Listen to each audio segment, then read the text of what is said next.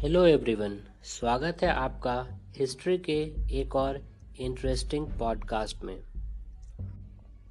आज हम लोग बात करेंगे पीजेंट मूवमेंट किसान आंदोलन की। आज के इस पॉडकास्ट में हम लोग देखेंगे कब और किसके लीडरशिप में पीजेंट्स मूवमेंट हुए और इसके कॉजेज क्या थे? इसके तात्कालिक कारण क्या थे? इंडियन हिस्ट्री में सबसे पहला किसान आंदोलन टीटू मीर मूवमेंट को माना जाता है। टीटू मीर मूवमेंट पहला ऐसा मूवमेंट है जिसमें किसानों ने पहली बार हथियार का उपयोग किया था। टीटू मीर बंगाल के एक मुस्लिम समुदाय से जुड़े इंसान थे। इस मूवमेंट का तात्कालिक कारण हिंदू जमींदारों द्वारा किसानों पर टैक्स ज़्यादा बढ़ाना था। इस कारण से टीटू मीर मूवमेंट उस समय हुआ। इसके और भी बहुत सारे कारण थे, पर उनमें सबसे प्रमुख जमींदारों द्वारा टैक्स का बढ़ाना था। अब हम लोग बात करेंगे दूसरे किसान आंदोलन की। दूसरा किसान आंदोलन पागलपंथी आंदोलन था, जो कि गारो और हजोंग, गारो और हजोंग जनजाति द्वारा किया गया था। यह आंदोलन करम शाह और टीपू शाह के नेतृत्व में लड़ा गया था। यह 1825 से 1835 के बीच में आंदोलन हुआ था। गारो और हजोंग जनजाति अभी असम और मेघालय में पाए जाते हैं, परंतु उस समय यह बंगाल का एक हिस्सा था। पागलपंथी मूवमेंट जो कि करम शाह और टीपू शाह के द्वारा नेतृत्व किया गया था। तीसरा आंदोलन, नील आंदोलन, इंडिगो रिवोल्ट। यह आंदोलन बंगाल के नील की खेती करने वालों के द्वारा किया गया था। इसके नेतृत्व दिगंबर और विष्णु विश्वास ने किया था। यह आंदोलन अठारह सौ उनसठ से 1860 के बीच में वेस्ट बंगाल के नादिया ज़िले में हुआ था। नील आंदोलन मुख्यतः अंग्रेज़ों के खिलाफ हुआ था। उस समय हुआ ऐसा कि नील की खेती को अंग्रेज़ों द्वारा बहुत बढ़ावा दिया गया।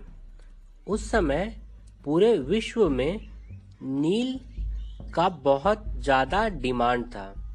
इसीलिए अंग्रेज़ों ने ज़बरदस्ती नील का प्रोडक्शन इंक्रीज करवाया और उन्हें पैसे इसके बदले बहुत ही कम दिए गए।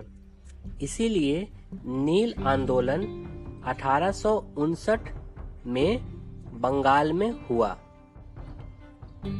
इसके बाद दक्कन किसान विद्रोह हुआ, जो 1874-75 में हुआ। दक्कन किसान विद्रोह।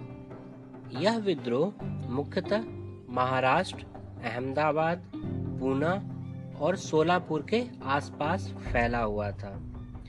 यह आंदोलन वासुदेव बलवंत के द्वारा नेतृत्व किया गया था।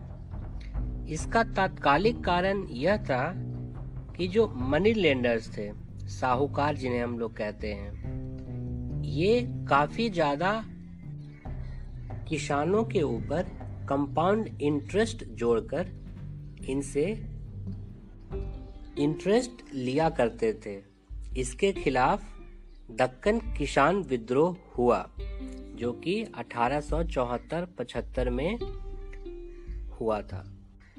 इस विद्रोह को रोकने के लिए एक दक्कन कमीशन नाम की कमेटी बनाई गई थी अंग्रेज़ों द्वारा, ताकि इसका कारण पता लगाया जा सके। इसके बाद पबना किसान आंदोलन हुआ। यह पूर्वी बंगाल में हुआ, जो कि अभी बांग्लादेश है। यह आंदोलन शंभुपाल और आरसी दत्त के द्वारा लीड किया जा रहा था।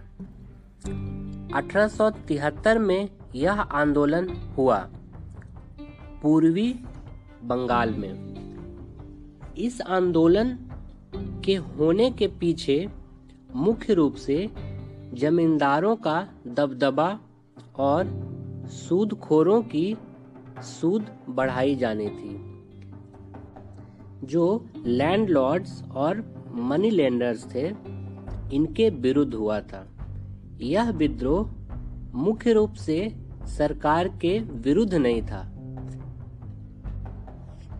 मुख्य रूप से हमें पबना किसान 1873 में हुआ यह याद रखना है। और यह पूर्वी बंगाल में हुआ, जो अभी बांग्लादेश में पड़ता है। इसके बाद पंजाब किसान आंदोलन हुआ, जो कि 19वीं शताब्दी के अंत में हुआ। यह आंदोलन भी जमींदारों के खिलाफ ही था, जिसमें किसानों की ज़मीन वो हड़प कर रहे थे और ज़मीन पर रेवेन्यू डिमांड्स भी बढ़ाते जा रहे थे। इसके विद्रोह में हुआ था यह। इसके बाद हम लोग चंपारण सत्याग्रह की बात करते हैं। इसका एक और नाम है तीन कठिया प्रणाली, जो कि बिहार में हुआ था। चंपारण सत्याग्रह 1917 में बिहार में हुआ था। चंपारण आंदोलन गांधी जी के नेतृत्व में हुआ था और गांधी जी को बिहार बुलाने वाले राजकुमार शुक्ला थे। यह आंदोलन मुख्यतः अंग्रेज़ों के खिलाफ हुआ था, क्योंकि अंग्रेज़ अंग्रेज़ चाहते थे कि यहाँ के किसान कम से कम तीन कट्ठे ज़मीन पर नील की खेती करें, और यह किसानों को मंजूर नहीं था। इसीलिए चंपारण सत्याग्रह हुआ। इसके तुरंत बाद खेड़ा सत्याग्रह हुआ। यह भी किसानों के द्वारा ही हुआ था, जिसे गांधी जी ने लीड किया था। खेड़ा सत्याग्रह 1918 में गुजरात में हुआ था। यह आंदोलन मुख्यतः फ़सल के बर्बाद हो जाने के कारण भी उनके ऊपर टैक्स लगाए जा रहे थे, इसके खिलाफ हुआ था, जिसे बाद में वापस ले लिया गया। इसके बाद गुजरात में एक और सत्याग्रह हुआ, जिसे हम लोग बारदोली सत्याग्रह कहते हैं। यह 1928 में हुआ था। इसके नेतृत्वकर्ता सरदार वल्लभ भाई पटेल और मेहता ब्रदर्स थे। इसी आंदोलन के दौरान यहाँ की महिलाओं ने वल्लभ भाई पटेल को सरदार की उपाधि दी थी। यह आंदोलन रेवेन्यू 22 प्रतिशत बढ़ाने के खिलाफ हुआ था, जिसे कि आंदोलन के बाद 6.3 प्रतिशत पर लाया गया। इसके बाद इक्का मूवमेंट, जो कि उत्तर प्रदेश में हुआ। इक्का मूवमेंट, हरदोई, बाराबांकी और सीतापुर ज़िले में हुआ था। यह आंदोलन मुख्यतः पासी और अहिर जाति के लोगों के द्वारा किया गया था। यह भी रेंट में बढ़ोतरी के कारण आंदोलन हुआ था। यह आंदोलन 1921-1922 में हुआ था। इसके बाद तेलभागा मूवमेंट, जो कि गरीब किसानों के द्वारा हुआ था, तेलभागा मूवमेंट बंगाल में हुआ था।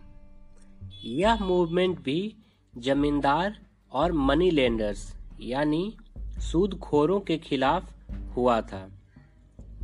इसके बाद आखिरी में हम लोग तेलंगाना मूवमेंट की बात करेंगे, जो कि 1946 से 1951 तक चला था। यह हैदराबाद में हुआ था। तेलंगाना मूवमेंट जो है, यह निज़ाम ऑफ़ हैदराबाद के खिलाफ किया गया था और यहाँ के सूदखोरों मनी लेंडर्स के खिलाफ किया गया था। तो अभी तक हमने कुछ किसान आंदोलन देखे, जो कि स्वतंत्रता के वक्त हमारे देश में हुआ। तो आप इसे बार बार सुने और याद करने की कोशिश करें। इसके पहले भी मैंने हिस्ट्री के कुछ इम्पोर्टेंट पॉडकास्ट रिकॉर्ड किए हैं। इसे सुनने के बाद आप उसे भी ज़रूर सुने। वह भी बहुत नॉलेजेबल और इंटरेस्टिंग है। So stay tuned and keep listening thank you very much everyone